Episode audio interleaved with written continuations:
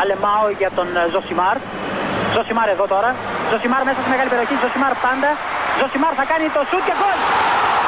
Φοβερό το γκολ του Ζοσιμάρ και πάλι. Ο Περέιρα Ζοσιμάρ, 24 χρόνων παίκτη της Μποταφόγκο. Να λοιπόν, ο Ζοσιμάρ, ο αποκαλούμενος μαύρος Ράμπο από τον πατέρα του, που ήθελε λέει να τον κάνει πυγμάχο και να πάρει τα πρωτεία του Κάσιους Κλέη. Τελικά ο ίδιος προτίμησε να γίνει ποδοσφαιριστής και πράγματι φαίνεται τελικά αυτός είχε το δίκιο. Το δίκιο λοιπόν με το μέρος του Ζοσιμάρ.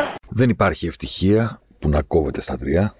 Στην περίπτωση μας όμως δεν υπάρχει άλλος δρόμος.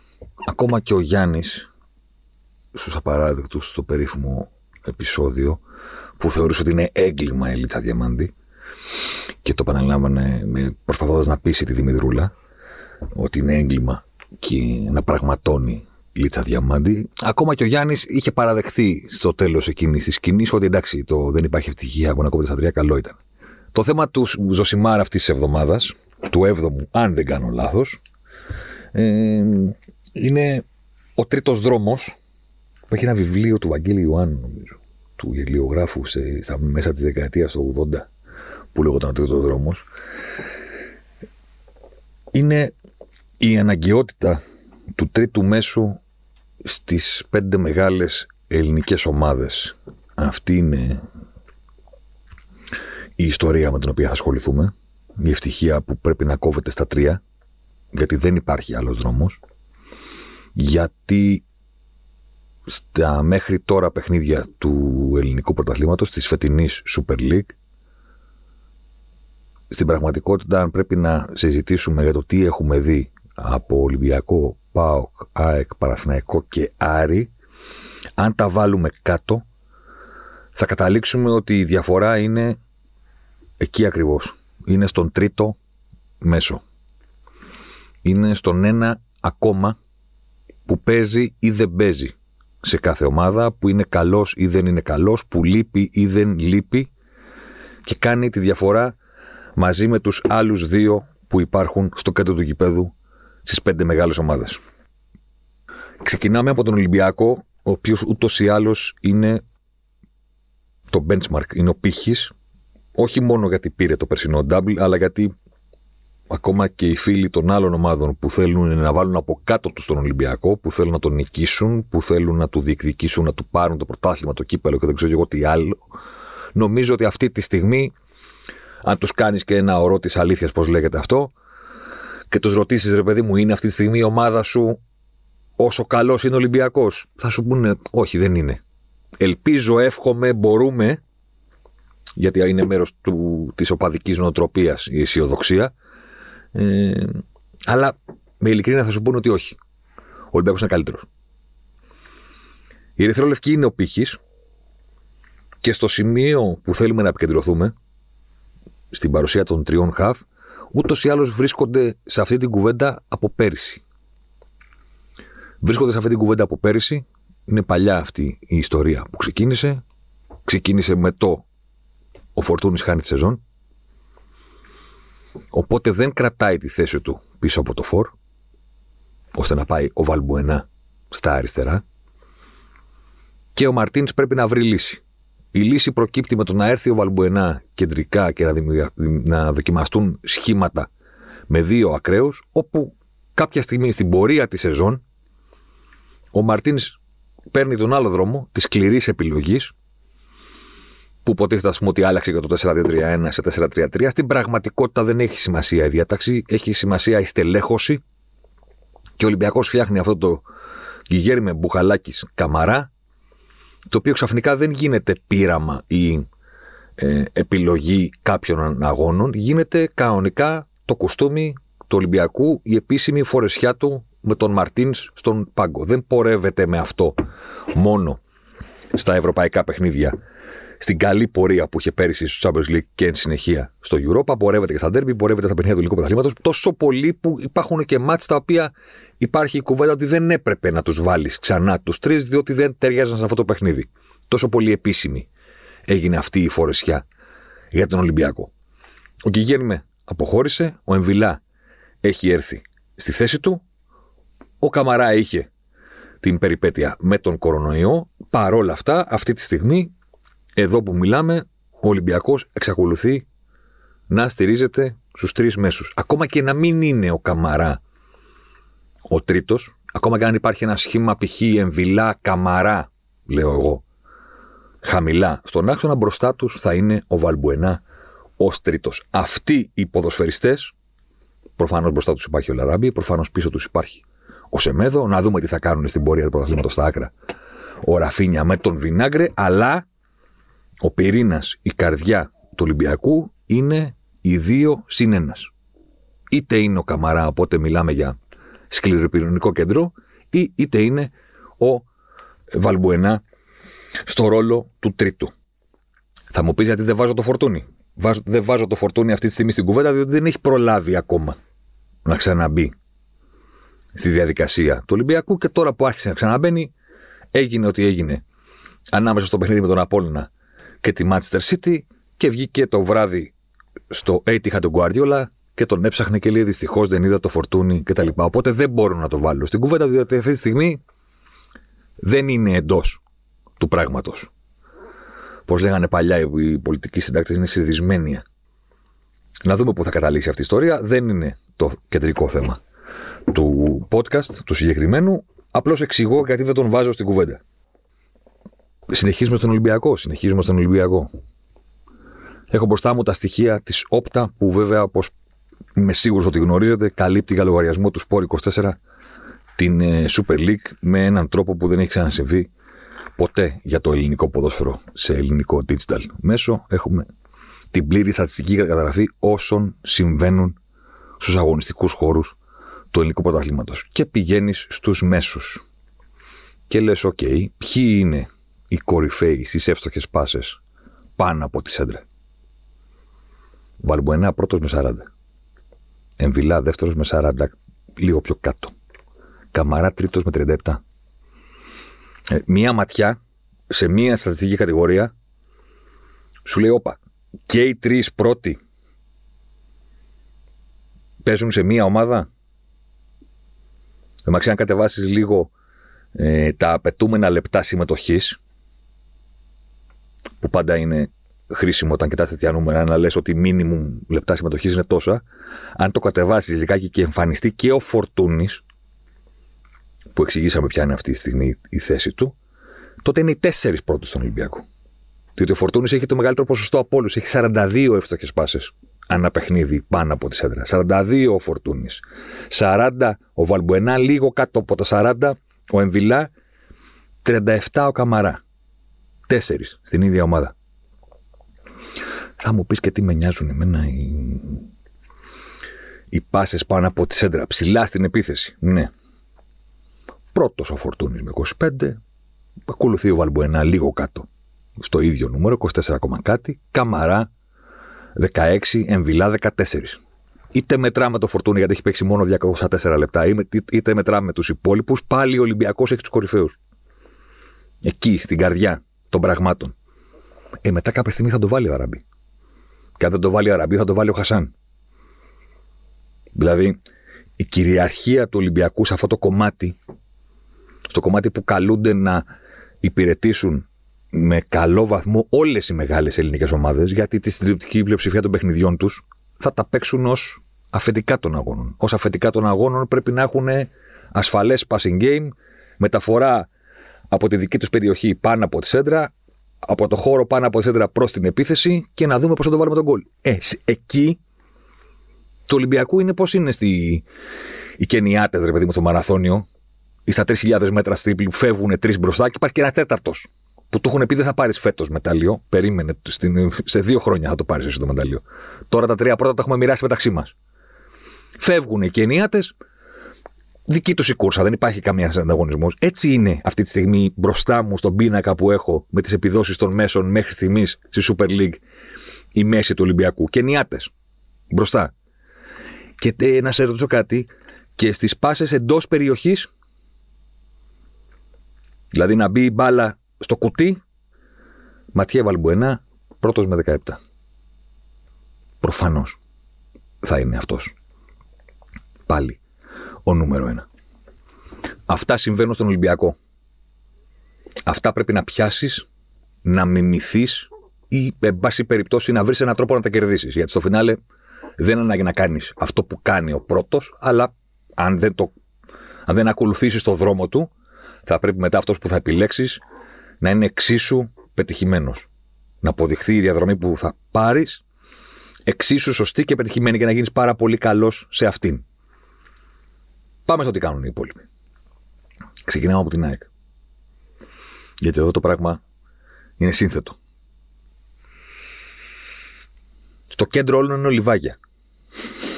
Γιατί είναι στο κέντρο όλων ο Λιβάγια; Γιατί είναι αυτός ο οποίος δημιουργεί όσο παίζει στην Ένωση αυτό το ντόμινο γύρω του. Να μην παρεξηγηθώ, γιατί καλοθελητές υπάρχουν που παρεξηγούν, είτε επειδή δεν το κατάλαβαν καλά, είτε επειδή δεν θέλουν να το καταλάβουν. Δεν βγάζω το Λιβάγια στη σέντρα. Καταγράφω τα γεγονότα όπως νομίζω ότι έχουν. Ο Λιβάγια είναι πάρα πολύ ποιοτικός ποδοσφαιριστής. Λογικό όποιος είναι προπονητής του, ή όποιος είναι ο προπονητής της ΑΕΚ εν προκειμένου, να προσπαθεί να βρει τρόπο να τον έχει βασικό, να τον έχει καλά, να παίρνει τα καλά του στοιχεία και γύρω από αυτόν να χτίζει πράγματα. Απολύτως λογικό είναι αυτό. Τι δημιουργεί αυτό; Ο Λιβαγιά δεν είναι φόρ. Οπότε δεν είναι απλό να του πεις παίξει στην κορυφή να δω τι θα φτιάξω πίσω από εσένα. Ωραία. Άρα θα τον βάλουμε στο 10. Μπράβο. Και εκεί ξεκινάει η ιστορία. Διότι αν βάλεις το Λιβάγια στο 10, πού θα βάλεις το μάνταλο; Γυρίζει ο μάνταλος γύρω-γύρω, περιφερόμενος τσιγκάνος, μία αριστερά, μία δεξιά. Το ίδιο του συμβαίνει και στην εθνική. Υπάρχει μια ολόκληρη ιστορία γύρω από τον μάνταλο. Είχε και τους τραυματισμούς του που έβγαινε και μετά επέστρεφε και τον γυρίζανε γύρω-γύρω. Να βάλουμε τον μάνταλο στη θέση του στο 10. Να στείλουμε το Λιβάγια αριστερά. Τα βλέπετε τα μούτρα του Κράτη ποτέ παίζει αριστερά. Με τον Καρέρα. Θα έρθει ένα θέμα σύντομα στο Σπορ 24 κάποια στιγμή όταν θα είναι, ε, θα επανέλθει ξανά η κουβέντα στην ΑΕΚ και τον Λιβάγια και όλα αυτά τα πράγματα, να δείτε πού παίζει ο Λιβάγια στα ντέρμπι που έχει δώσει με τον Καρέρα. Το προλογίζω. Είναι, έχω μαζέψει την data μου. Είναι στο φούρνο τώρα. Ε, θα σερβιριστεί κάποια στιγμή. Ζεστό, ζεστό το θέμα το συγκεκριμένο. Αλλά πιστέψτε με, έχει τρομα... πολύ μεγάλο ενδιαφέρον να δει κάποιος πού παίζει ο Λιβάγια στα ντέρμπι με τον Καρέρα προπονητή. Υπάρχει αυτό το πρόβλημα. Ξαφνικά ο Καρέρα, ο Λιβάγια, με συγχωρείτε, βρίσκεται και αυτό σε δυσμένεια με κάποια πράγματα που συνέβησαν στον αγωνιστικό χώρο και όλα αυτά. Και μέσα σε όλη αυτή την ιστορία έχει προκύψει ο Ανσαριφάρντ. Και εδώ είναι που αρχίζει να δένει το, το γλυκό για την ΑΕΚ. Διότι πηγαίνει ο Ιρανός στην κορυφή, ο Μάνταλος κρατάει holding το 10, ο Τάνκοβιτς, πολύ ποιοτικός ποδοσφαιριστής, με, με πολυεπίπεδη προσφορά, παίρνει τη μία πλευρά. Η άλλη πλευρά, πλευρά ήταν για τον Λιβάι Γκαρσία, έχει τη θλάση του, παίζει ο Μαχαίρας, οκ. Και η ΑΕΚ βρίσκει τον τρίτο μέσο καθαρά στο πρόσωπο του Μάνταλου και πίσω του έχει και πληθώρα επιλογών. Διότι αυτή τη στιγμή, παραδείγματος χάρη, ο καλύτερός της, θα συμφωνήσετε πιστεύω, ο Σιμόες δεν είναι διαθέσιμος. Και η ΑΕΚ λέει: Οκ, Σάκχοφ, Κρίστισιτς. Εντάξει. Δεν, δεν είμαστε άσχημοι. Και είναι εκτός ο Σιμάνσκι, εκτός ο Γαλανόπουλος και εκτός και ο Σιμόες.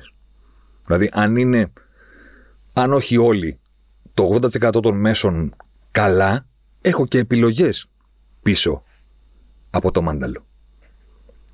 Και ξαφνικά και καθόλου περίεργα, ο μάνταλος βγάζει μάτια. Εξακολουθεί να είναι διχαστική φιγούρα για λόγους που δεν έχω καταλάβει. Και να λένε δεν κάνει, δεν κάνει, να ή δεν κάνει, και σας το έλεγα εγώ ότι κάνει, να ορίστε που έλεγα εγώ ότι δεν κάνει. Αλλά κατά τη γνώμη μου η ψυχρή ματιά στο γήπεδο λέει ότι αυτή τη στιγμή είναι σε φοβερή κατάσταση, με τρομακτική ψυχολογία και το σημαντικότερο για την ΑΕΚ, με προσφορά σε όλους τους τομείς του παιχνιδιού. Ο Μάνταλος πέρυσι ήταν κορυφαίος δημιουργός του πρωταθλήματος στον τομέα των μεγάλων ευκαιριών, αυτών που η όπτα κατηγοριοποιεί ως big chances. Εντάξει, σε αυτό το τομέα ούτε στο φτιάχνω ευκαιρία, ούτε στο δίνω assist, αλλά στο δίνω στο συμπέκτη μου μεγάλη ευκαιρία, ο Μάνταλος ήταν κορυφαίος του πρωταθλήματο με 12. Τους έβαλε όλους από κάτω.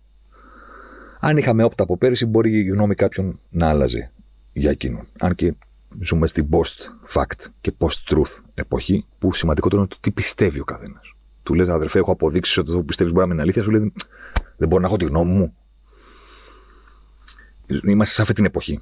Που σου λέει, ρε παιδί μου, να σου πω και κάτι. Ο Όλυμπο, γιατί να μην είναι ψηλότερος από το Everest; Εγώ αυτό πιστεύω, ξέρω εγώ. Μα αδερφέ είναι 8.000 με... Ναι, δεν μπορώ να έχω τη γνώμη μου δηλαδή.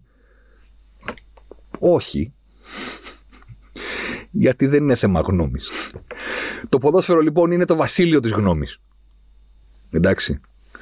Είναι το μέρος που ο καθένας σου λέει: Κοιτάξτε, να δεις, έχω μια φοβερή ιδέα. Να βάλουμε αυτόν σε αυτή τη θέση. Είναι, το, είναι η γνώμη μου.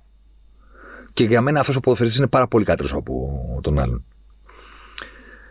Ελπίζω με τη χρήση των αριθμών να καταρρύψουμε και το κλισέ που λέει ότι οι αριθμοί είναι ο καλύτερος τρόπος να πεις ψέματα. Είναι όταν θες να πεις ψέματα. Εμεί ψέματα δεν θα πούμε. Εντάξει, είναι fact ότι έφτιαξε τις περισσότερες μεγάλες ευκαιρίες. Αυτό δεν τον κάνει καλύτερο από το Βολμπουένα, αλλά τον κάνει σημαντικό. Λέει ότι ρε, εσύ, μήπως τον έχεις παρεξηγήσει. Φέτος λοιπόν ο Μάνταλος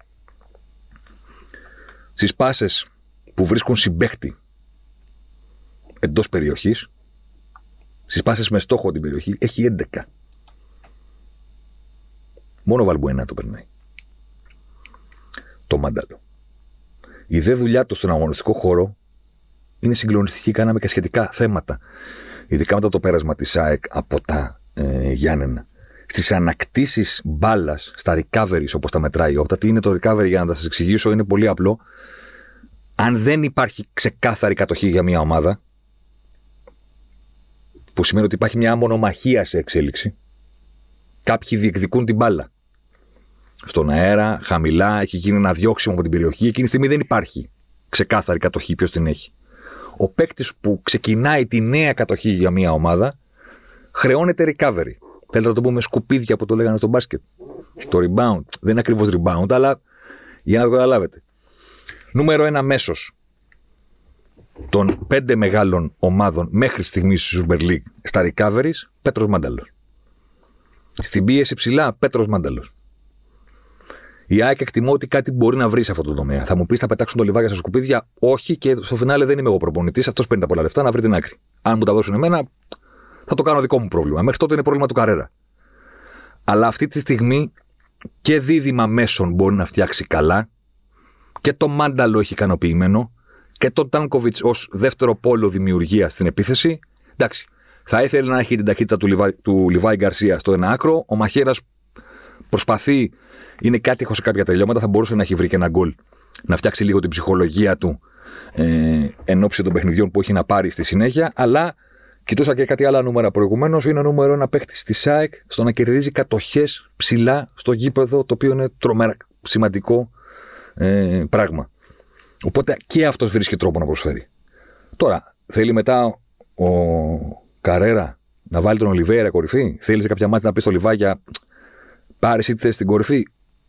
Θα δούμε τι θα κάνει. Μέχρι τότε η ΑΕΚ τον τρίτο μέσο με το Σάχοφ που έβαλε και γκολάρα στην τελευταία νίκη της ΑΕΚ με την ανατροπή με τον Όφη. Με το Σιμόες που είναι στα πίτσα, αλλά έρχεται και όλοι ξέρουμε τι ποδοσφαιριστές είναι. Με τους Κρίστετσιτ, Γανανόπουλο, Σιμάνσκι να είναι και αυτή συμπληρωματική, μια χαρά την έχει βρει την άκρη εκεί που έχουμε επικεντρωθεί στο σημερινό podcast. Με το μάνταλο να λάμπει αυτή τη στιγμή. Το πώς το βλέπουν είναι άλλο θέμα. Πάμε και στον Άρη. Ο Άρης έχει ξεκινήσει όπως έχει ξεκινήσει, έχει ενθουσιάσει τον κόσμο του. Εντάξει, η αλήθεια είναι ότι έχει καβαλήσει ένα κύμα ρέντας και βρίσκεται εκεί που βρίσκεται, αλλά σε κάθε περίπτωση οι βαθμοί δεν γυρίζουν πίσω. Ακόμα και αυτοί που κέρδισες ενώ θα μπορούσε να τους έχεις χάσει, καλό είναι να τους έχεις, τους κρατάς.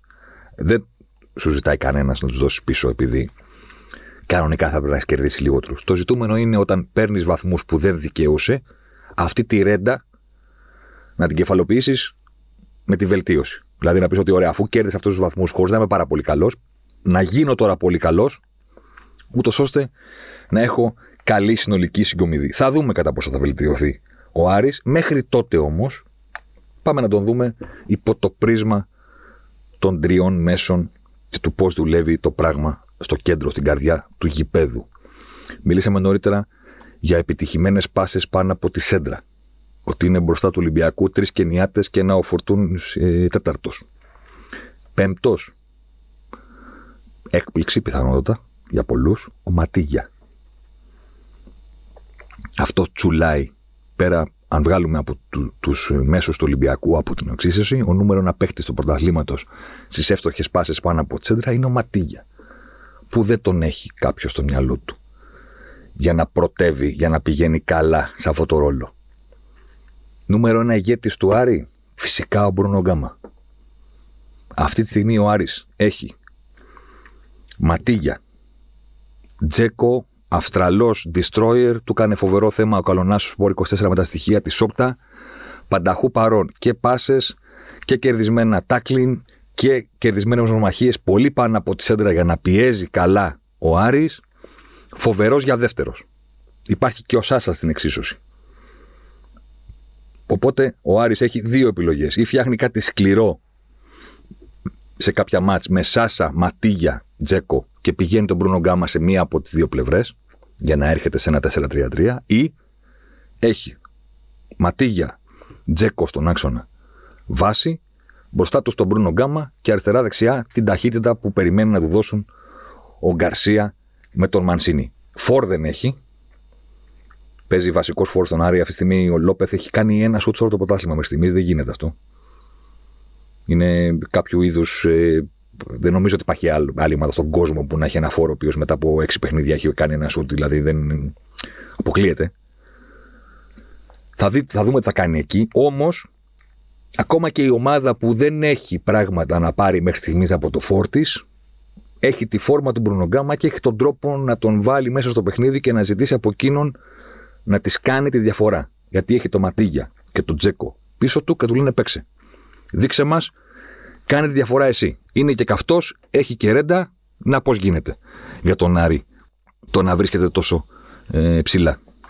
Πάμε τώρα και στις άλλες δύο ομάδες που τις αφήσαμε επίτηδες για το τέλος της κουβέντας, διότι εκεί είναι που εντοπίζεται το ενδιαφέρον στη συζήτηση. Ο Πάοκ. Ο Αμπέλ Φερέιρα κούνησε το μαντίλι, ήλθε η Παλμέρα και τον πήρε. Έγινε ένα λάθος στα μηδενικά εκεί. Λέει 6 εκατομμύρια στους ο Πάοκ, τελικά πήρε 600.000. Δεν είναι μεγάλη διαφορά, μηδενικό λείπει. Εντάξει, Πέρα την πλάκα τώρα το λέω σαν αστείο αυτό. Δεν ξέρω κατά πόσο είναι αληθές τα 6, τα 600. Ε, απλά είναι ένα από τα αστεία που προέκυψαν, ας πούμε, στην ειδησιογραφία ε, της αποχώρησης του Αμπέλ από τον Πάοκ. Ο Φερέιρα έφυγε. Ο Πάμπλο Γκαρσία ήρθε και μαζί τρελαίνεται το Twitter με τις αντιδράσεις του που δεν είναι αντιδράσεις όταν βάζει γκολ η ομάδα στο 88 που είναι παγωμένος ψυχρός. Λες και του φέρανε την παραγγελία και του πάνε ξεχάσαμε την πίτσα και έχουμε φέρει μόρτα σκορδόψωμα και κοιτάει τον Τελιβερά με αυτή τη μούρη που έχουμε όλοι όταν συμβεί κάποιο λάθος στην παραγγελία. Δεν φέραμε τις κοκακόλες ή κάτι τέτοιο. Ε, ο Παύλο Γκαρσία έχει μονίμως αυτή την ε, αντίδραση σε οτιδήποτε συμβαίνει. Είναι, είναι αυτό το quietly judging you. Και λίγο σε εκφοβίζω κιόλας. Δηλαδή δεν σε κρίνω μόνο σιωπηρά. Σε εκφοβίζω κιόλας. Δηλαδή με έναν τρόπο αναρωτιέσαι, θα μου κάνει κακό στο επόμενο δευτερόλεπτο; Πώς κοιτάνε κάποια σκυλιά, ρε παιδί μου, και λες, ρε εσύ λες, όντως τώρα να μου την κάνει, δε, από το πουθενά να μου κάνει κανένα, κανένα ντου ο σκυλός. Κάπως έτσι είναι και ο Γκαρσία το κοιτάει. Δηλαδή στην αρχή λες quietly judging, ρε παιδί μου, not impressed, σαν τον Πύρλο στη διαφήμιση. Pablo is not impressed. Αλλά το επόμενο θεωρώ το λες, όπα κάτσε. Να κάνω και ένα βήμα πίσω. Είναι ακριβώς ο τον Τελιβερά που στα δίνει και λες: Συγγνώμη, ξεχάσαμε αυτό και τον κοιτάς εκεί παγωμένος και λες: Τι θα κάνει τώρα στο χορτάρι, γιατί αυτά συμβαίνουν εκτός από των τεσσάρων γραμμών, το 3-4-3 το οποίο ήταν στο επίκεντρο όλης αυτής της κουβέντας για το ΠΑΟΚ, την αυτά παίζουμε με 3-4-3 και όλη αυτή η ιστορία, αποχώρησε και πλέον κατευθείαν ο ΠΑΟΚ του Γκαρσία φόρησε το 4-2-3-1 με το οποίο πέρασε νικηφόρα στον τεμπούτο του Ουρουγουανού από το Αγρίνιο. Τι γίνεται τώρα; Αυτό που γίνεται είναι το πρόβλημα με το 3-4-3 του Αμπέλ δεν ήταν ότι υπάρχει ένα στόπερ παραπάνω και όλα αυτά. Ήταν στο κέντρο. Εκεί που είναι η κουβέντα που κάνουμε σήμερα. Τα περισσότερα δίδυμα που χρησιμοποίησε ο Αμπέλ και ακόμα και αν ρωτούσε στον κόσμο του Πάουκ, αυτή τη στιγμή, ποιοι είναι οι δύο καλύτεροι μέση που πρέπει να παίζουν στον Πάουκ, η απάντηση είμαι σχεδόν βέβαιος ότι θα ήταν ο νεοφερισμένο Σβάμπ που αρέσει από την πρώτη του φορά με τα χρώματα του ΠΑΟΚ και ο Καντούρη. Μπαλάτι, ωραίοι, να παίξουν, να βοηθήσουν την ομάδα ψηλά, πατάνε περιοχή, τελειώματα έχουν, assist δίνουν. Ο Καντούρη έχει βελτιωθεί και σε πολλά πράγματα στο παιχνίδι του χωρίς την μπάλα. Αυτή είναι οι δυο μας. Ναι. Και εδώ το, το, το πρόβλημα που προκύπτει.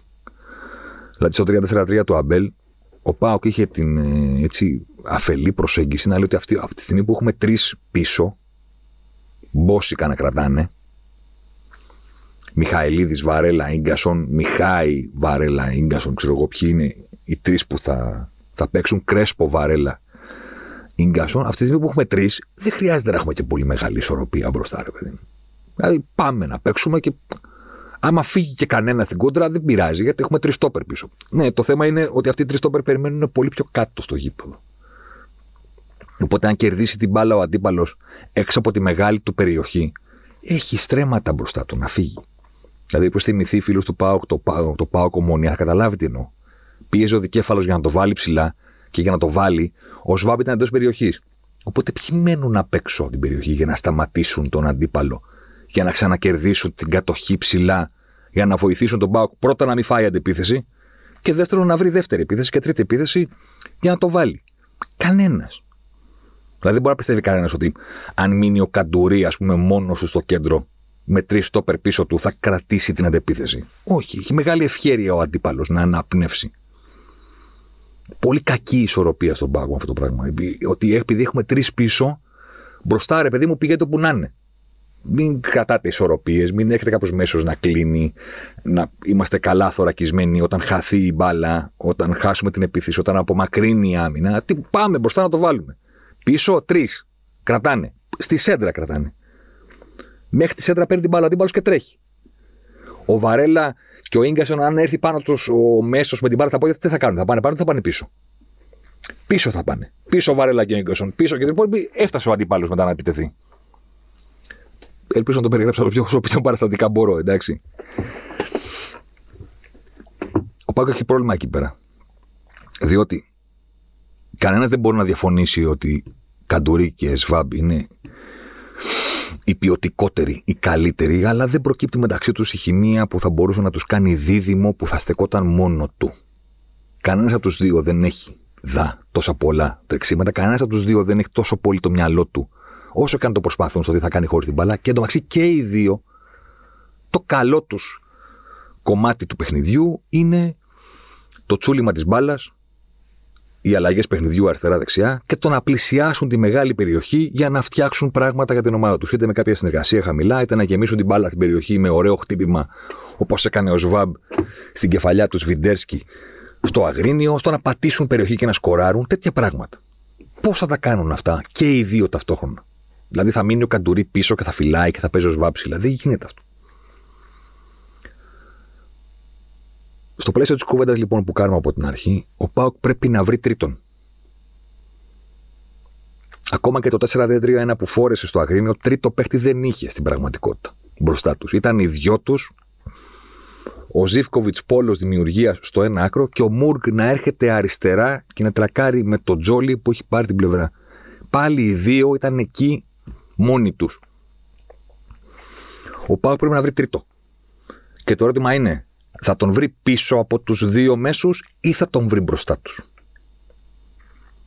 Υπάρχει ο Εσίτη, ο οποίος, εντάξει, είναι ο άνθρωπος για πορτιέρης. Η εστίαση έκλεισε, δεν υπάρχουν μαγαζιά να κάνει τον πορτιέρη. Δηλαδή, έχει μία χρησιμότητα, αλλά αυτή η χρησιμότητα προκύπτει μία φορά στο τόσο. Σε ένα παιχνίδι που θα πιέζεσαι να τον βάλεις χαμηλά, να γίνει τρίτο στόπερ, να κερδίσεις κανένα κεφαλιά κτλ. Είναι και επικίνδυνος. Του άρεσε πάρα πολύ να κάνει φάουλ σε οποιαδήποτε μονομαχία θεωρείται πω φέρει την ομάδα του πηγαίνοντας πάνω στον αντίπαλο με και κάνοντας φάουλ. Ρε αδερφέ, στον Πανετολικό πέσει αντίπαλος. Πόσο καλός μπορεί να είναι δηλαδή; Τι θα κάνει ο αντίπαλος και πηγαίνει και του κάνει φάουλ; Θα φύγει και θα κάνει τον Μπελέ να πάει να βάλει γκολ στον Πάο. Τι τον γκρεμίζεις; Άστο να τη χάσει μόνος του.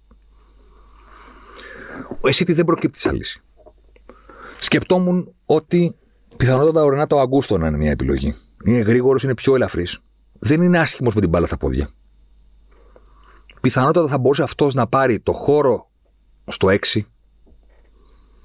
αλλά Βιτόλο, αλλά παλαιά, για να μιλήσω έτσι και στη, στην καρδιά του φίλου Παγκουτσί που ακούει, ας πούμε, το podcast. Να πάρει αυτό το ρόλο και να πει μετά ο Γκαρσία σε Σβάμπ και Καντουρί, παίχτε. Υπάρχει πλάτη πίσω σας, γρήγορος ποδοσφαιριστής με διαγώνια τρεξίματα να δώσει τις καλύψεις, να μπορεί να υπάρχει μια σχετική ισορροπία και τώρα παίξτε. Κάντε τα δύο false aids που έχει κάνει η Guardiola, κάντε ό,τι καλύτερο μπορείτε. Ανεβείτε ψηλά στο γήπεδο, συνδυαστείτε μεταξύ σας, γιατί θα μπορείτε πλέον να βρίσκεστε στο ίδιο ύψος του γηπέδου. Παίξτε με τον Ζήφκοβιτς, βάλτε και τον Τζόλι, ο οποίος έχει χαθεί τα τελευταία παιχνίδια στον Μπάουκ. Να το πω και αυτό. Να, δούμε, να πάρουμε και τα ανεβάσματα του Γιάννουλη, που είναι φοβερός σε αυτό το κομμάτι, να δούμε τι θα φτιάξουμε. Αν ο Γκαρσία πάει σε λογική τώρα βάλει παίχτη μπροστά τους, εγώ μέχρι στιγμής λύση δεν βρίσκω. Δηλαδή φαντάζομαι ότι τον Μπίσεσβαρ δεν τον βλέπουν για βασικό. Και δεν έχει και την ενέργεια ο Ολλανδός, έχει την ποιότητα, αλλά δεν είναι ότι θα λειτουργήσει δά σαν τρίτος μέσος μπροστά από το δίδυμο. Ο Πέλκας το κάνει πάρα πολύ καλά αυτά, με, με πολύ μεγάλη ένταση.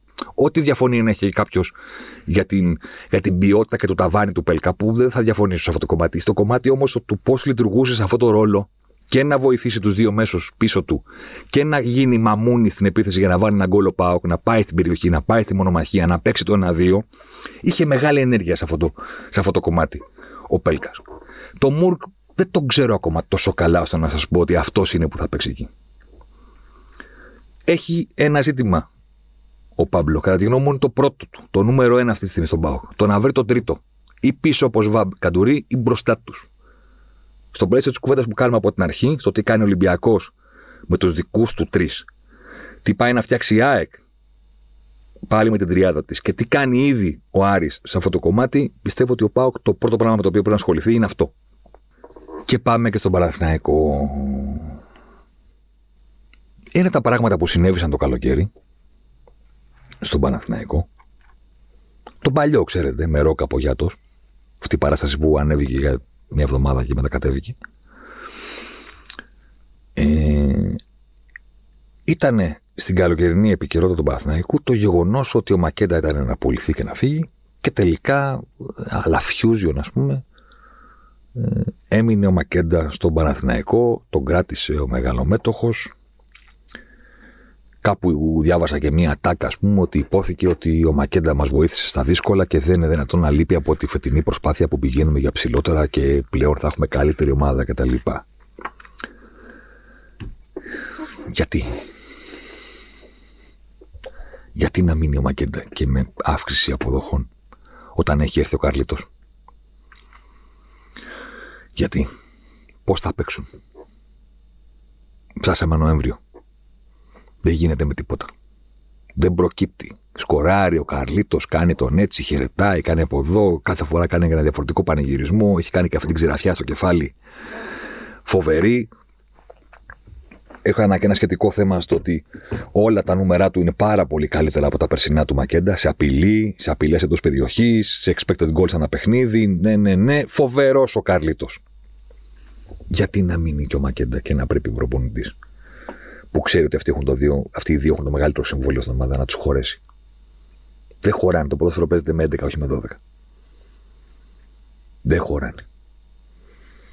Κάναμε και ένα σχετικό θέμα στο Σπόρ 24 που είχαμε τα γραφήματα με τις πάσει μεταξύ των παικτών σε κάθε παιχνίδι του Παναθηναϊκού. Αν δύο παίχτες έχουν ανταλλάξει τέσσερις πάσει μεταξύ τους, μήνυμου τέσσερις πάσει, έχουν μια γραμμή που τους ενώνει. Αν έχουν ανταλλάξει 8, αυτή η γραμμή είναι πιο πιο χοντρή, πιο έντονη. Αν έχουμε αλλάξει 15, επειδή είναι στόπερ και τη δίνει ένας στον άλλον, αυτή η γραμμή είναι παραπάνω. Σε βοηθάει έτσι να καταλάβεις λίγο τι συμβαίνει σε μια ομάδα. Δεν έχουν βάλει γραμμή για την μέχρι στιγμής. Ούτε με τον Απόλυτο να βάλανε. Το 9 με το 10 στον Παναθηναϊκό Καρλίτο με το Μακέντα, μέχρι στιγμής στα παιχνίδια που έχουν ξεκινήσει βασική, γραμμή ανάμεσά τους δεν έχουν. Δεν έχουν καταφέρει σε ένα παιχνίδι να αλλάξουν το μήνυμο. Τέσσερις πάσες μεταξύ τους. Τέσσερις. Στην πραγματικότητα, ο, Ολυμπιακός, ο Παναθηναϊκός, με συγχωρείτε, παίζει με δύο φορ, αλλά δεν παίζει με δύο φορ. Παίζει με έναν φορ και άλλον έναν φορ. Δύο δεν είναι. Αν δεν έχουν συνεργασία μεταξύ τους, δεν είναι δύο. Είναι ένας και ένας. Ο Παναθηναϊκός ακόμα περισσότερο από τον Μπάουκ έχει την ανάγκη να βρει αυτό που λέγαμε, τον τρίτο μέσο. Και καλός ή κακός να βγάλει τον Μακέντα από την εξισούση. Δεν λέω για όλα τα παιχνίδια, μπορεί να παίζει κάποια παιχνίδια ο, Μακέντο, ο Μακέντα, κάποια παιχνίδια ο Καρλίτο. Αυτή τη στιγμή παίζουν και οι δύο μαζί, δεν παίζουν. Και ο Παναθηναϊκός έχει πρόβλημα. Προσπαθεί να φτιάξει κάτι με το κουρμπέλης Μαωρίσιο. Μαωρίσιο είναι πάρα πολύ ποιοτικός ποδοσφαιριστής για να μην κάνει μπαμ αμέσως σε αυτόν τον Παναθηναϊκό. Αμέσως. Να λες: Ο παρέσει, αυτός είναι καλός. Προφανώς. Ακόμα και σε μια ηλικία που αυτή τη στιγμή που δεν είναι και ο παίκτης που ήταν πριν από τρία χρόνια, πριν από δύο χρόνια στον Μπάουκ. Μετά το χιαστό, μεγάλωσε κιόλας. Ναι, στον Παναθηναϊκό κάνει μπαμ. Έχεις τα στοιχεία του κουρμπέλι και τα τρεξίματα και τη σκληράδα. Έχεις την ποιότητα, το μυαλό του Μαωρίσιο. Δεν χρειάζεσαι δύο φόρ μπροστά τους. Χρειάζεσαι άλλον έναν μέσο. Χρειάζεσαι το Βηγιαφάνιε που το καλύτερο νέο για τον Παναθηναϊκό, τώρα που άρχισε να μπαίνει στη δράση, είναι να επανέλθει γρήγορα στο επίπεδο που τον θυμόμασταν. Να κάνει διαφορά στον Παναθηναϊκό. Αν δεν είναι ο Βηγιαφάνιε, κάποιος θα πρέπει να είναι. Δηλαδή δεν προκύπτει αυτό το πράγμα, θα συνεχιστεί στον Παναθηναϊκό να παίζουν αυτοί οι δύο. Δεν, δεν νομίζω ότι βγαίνει. Ακόμα και να κερδίζει η ομάδα. Κέρδισε τον Απόλλωνα, κέρδισε και στη, στην προηγούμενη την, ε, νίκη, στην προηγούμενη αγωνιστική, την πρώτη, ας πούμε, ε, στο ποτάμι. Ακόμα και να κερδίζει, δεν πρόκειται αυτό το πράγμα να δουλέψει στην πραγματικότητα στο χορτάρι. Να, να έχει μια actual λειτουργία σε αυτή, την, ε, σε αυτή την ιστορία. Πρέπει ο Παναθηναϊκός να βρει στο πρόσωπο του Βιαφάνιες, στο πρόσωπο του Ανουάρ, δεν ξέρω πιανού, και να φέρει το Βηγιαφάνιο στο πλάι και να δώσει στο Χατζηγιοβάνι στον Μπουζούκι την άλλη πλευρά. Με Χατζηγιοβάνι ή Μπουζούκι στην τριάδα. Κάτι οτιδήποτε, κάτι που να έχει τρίτο μέσο και να μην έχει τη συνύπαρξη αυτών των δύο ποδοσφαιριστών που ακόμα δεν έχουν καταφέρει μεταξύ τους σε κανένα από τα παιχνίδια που έχουν ξεκινήσει μαζί να αλλάξουν έστω τέσσερις εύστοχες πάσες μεταξύ τους. Κάτι χρειάζεται ο Παναθηναϊκός σε αυτό το κομμάτι ακόμα περισσότερο από ό,τι το χρειάζεται ο Πάοκ. Είπα τον ε, Νουάρ προηγουμένως, τον Αγιούμπ εννοούσα, για τον Παναθηναϊκό, ο οποίος έχει παίξει μόνο 180 λεπτά. Και παρόλα αυτά την μπάλα στο τελευταίο κομμάτι του γηπέδου στην επίθεση τον έχει τσουλήσει περισσότερο από οποιονδήποτε άλλο παίχτη του Παναθηναϊκού. Με 14 ευστοχές πάσες ψηλά. Δεν είναι 25 που έχει βάλει Μπουενά, αλλά καλές είναι 15. Ψηλά είναι ο συγκεκριμένος ποδοσφαιριστής. Πρέπει να βρει κάποιον ο Παραθυναϊκός. Έφεσα και ένα άλλο θέμα και θα σας πω και τα νούμερα για να κλείσουμε αυτή την κουβέντα. Για να δείτε έτσι και με ένα άλλο μάτι την αναγκαιότητα του τρίτου μέσου, του τρίτου δρόμου και στις πέντε μεγάλες ομάδες κατά την ταπεινή μας άποψη. Είναι τα νούμερα ε, της πίεσης. Δεν είναι ακριβώς μετρητής πίεσης ε, το συγκεκριμένο στατιστικό, αλλά είναι ενδεικτικό. Είναι το πόσες φορές σε κάθε παιχνίδι κερδίζει μια ομάδα την μπάλα ψηλά στο κήπεδο. Κερδίζει μια νέα κατοχή ψηλά στο κήπεδο. Possession one ψηλά στην επίθεση. Αυτή τη στιγμή, με βάση τα ποσόντα που σας έλεγα προηγουμένως, πρώτη στο πρωτάθλημα, μικρό το δείγμα, είναι η ΑΕΚ με 4,8. 4,8 φορές ένα παιχνίδι κερδίζει την μπάλα στο γήπεδο. Δεύτερος είναι ο Άρης. Με το Ματίγια, Τζέκο, Μπρουνο Γκάμα. Τρίτος, πολύ ωραία έκπληξη. Με το θάρρος στο παιχνίδι του Ερπα Γιάννενα. Τέταρτος είναι ο Ολυμπιακός με τέσσερις κερδισμένες τέτοιες κατοχές, ο οποίος ήταν πρώτος πέρυσι στο ποτάλημα. Οι ομάδες που έχουν την τριάδα είναι ψηλά. Ψάχνει να βρει τον Μπάουκ. Ένα, δύο, τρεις, τέσσερις, πέντε, έξι. Έβδομος. Με 3,3. Ψάχνει να βρει τον Παναθηναϊκό. 8, 9, 10. Δέκατος. Με 2,8. Οι ομάδες που δεν τον έχουν βρει αυτό το μέσο, που δεν έχουν φτιάξει τα πράγματα που κάνουν μπροστά, βρίσκονται πιο χαμηλά στο συγκεκριμένο δίχτυ. Ο Παραθυναϊκός δε που πέρυσι δεν έπαιζε με δύο. Πέρυσι δεν ήταν δέκατος. Ήταν στην τέταρτη θέση. Πέρυσι στις κερδισμένες κατοχές ψηλά στο γήπεδο ήταν Ολυμπιακός πρώτος 3,8. Άρης και ΑΕΚ ψηλά δεύτερη τρίτη θέση με 3,7 και Παναθηναϊκός τέταρτος με 3,5. Ήταν τέταρτος ο Παναθηναϊκός. Είναι μεγάλη πληγή το Καρλίτος Μακέντα για να περάσει έτσι. Γιατί η ομάδα χάνει την έντασή της ψηλά. Θα το ξαναπώ, δεν έχει δύο φορέ, έχει ένα και έναν. Δεν συνεργάζονται μεταξύ τους. Είναι σαν το σαμπουάν που παίρνεις και ένα δώρο. Δεν είναι ένα μπουκάλι, είναι δύο ξεχωριστά. Ή το ένα χρησιμοποιήσει το άλλο. Δεν έχει πάρει κανένας δύο μπουκάλια ανοιχτά σαμπουάν να έχεις να βάζεις το κεφάλι του. Ξέρεις κανέναν γελάς. Ξέρεις κανέναν που να έχει δύο ανοιχτά. Πρώτα τελειώνεις το ένα και μετά χρησιμοποιείς το άλλο. Αυτό είναι το ένα και ένα. Δεν έχεις δύο. Και ο Παναθηναϊκός τώρα με τους δύο είναι δέκατος στο να κερδίζει την μπάλα ψηλά στο γήπεδο. Αν δεν ανακτήσει την ενέργειά του φτιάχνοντας τριάδες μέσων, Κουρμπέλης Μαουρίσιο και να βρούμε. Ο Αγιούπ σε κάποια παιχνίδια, ο Βιγιαφάνιες να πάρει το 10, δεν τον βολεύει το 10 και θέλει να έρχεται από το πλάι όπως έκανε παλιότερα με τον Ουζουνίδη, OK, okay, να πάρει άλλο στη θέση αυτή. Κάποιος τρόπος να βρεθεί να γίνει κάτι πιο κανονικό στον Παναθηναϊκό από αυτό το 4-1 συν 1 δώρο το οποίο δεν λειτουργεί. Αυτά ισχύουν, έτσι νομίζω, και για τον ΠΑΟΚ και για τον Παναθηναϊκό στην προσπάθειά τους να πιάσουν και να βαδίσουν στον ίδιο δρόμο που βαδίζουν και οι υπόλοιπες μεγάλες ομάδες που έχουν στην καρδιά τους τρεις ποδοσφαιριστές και γύρω τους περιστρέφονται τα πράγματα. Αυτός ήταν ο Ζωσιμάρ αυτής της εβδομάδας. Εκεί θέλαμε να εστιάσουμε. Θα δείτε πολλά περισσότερα πράγματα στην πορεία στο Σπόρ 24, τα οποία κάποια θα τα μεταφέρουμε και στο podcast για να τα έχετε σε αυτή την μορφή. Σχετικά με το τι κάνουν οι ομάδες στον αγωνιστικό χώρο, τους πρωταγωνιστές, τις συγκρίσεις με πέρυσι. Όρεξη να έχετε και χρόνο να έχουμε να κοιτάμε την data της όπτα και να βγάζουμε πάρα πολύ χρήσιμα συμπεράσματα για να τα βάζουμε κάτω και να σας τα δείχνουμε με ωραία infographic και ωραία γραφήματα για να ξέρετε καλύτερα τι συμβαίνει στις ομάδες σας και αν το επιθυμείτε, τι συμβαίνει και στις, ε, στους αντιπάλους της. Μέχρι τότε, εντάξει, πέρασαν τα χρόνια, να πούμε ότι δεν είναι τόσο μεγάλο έγκλημα η Λίτσα Διαμάντη, εντάξει.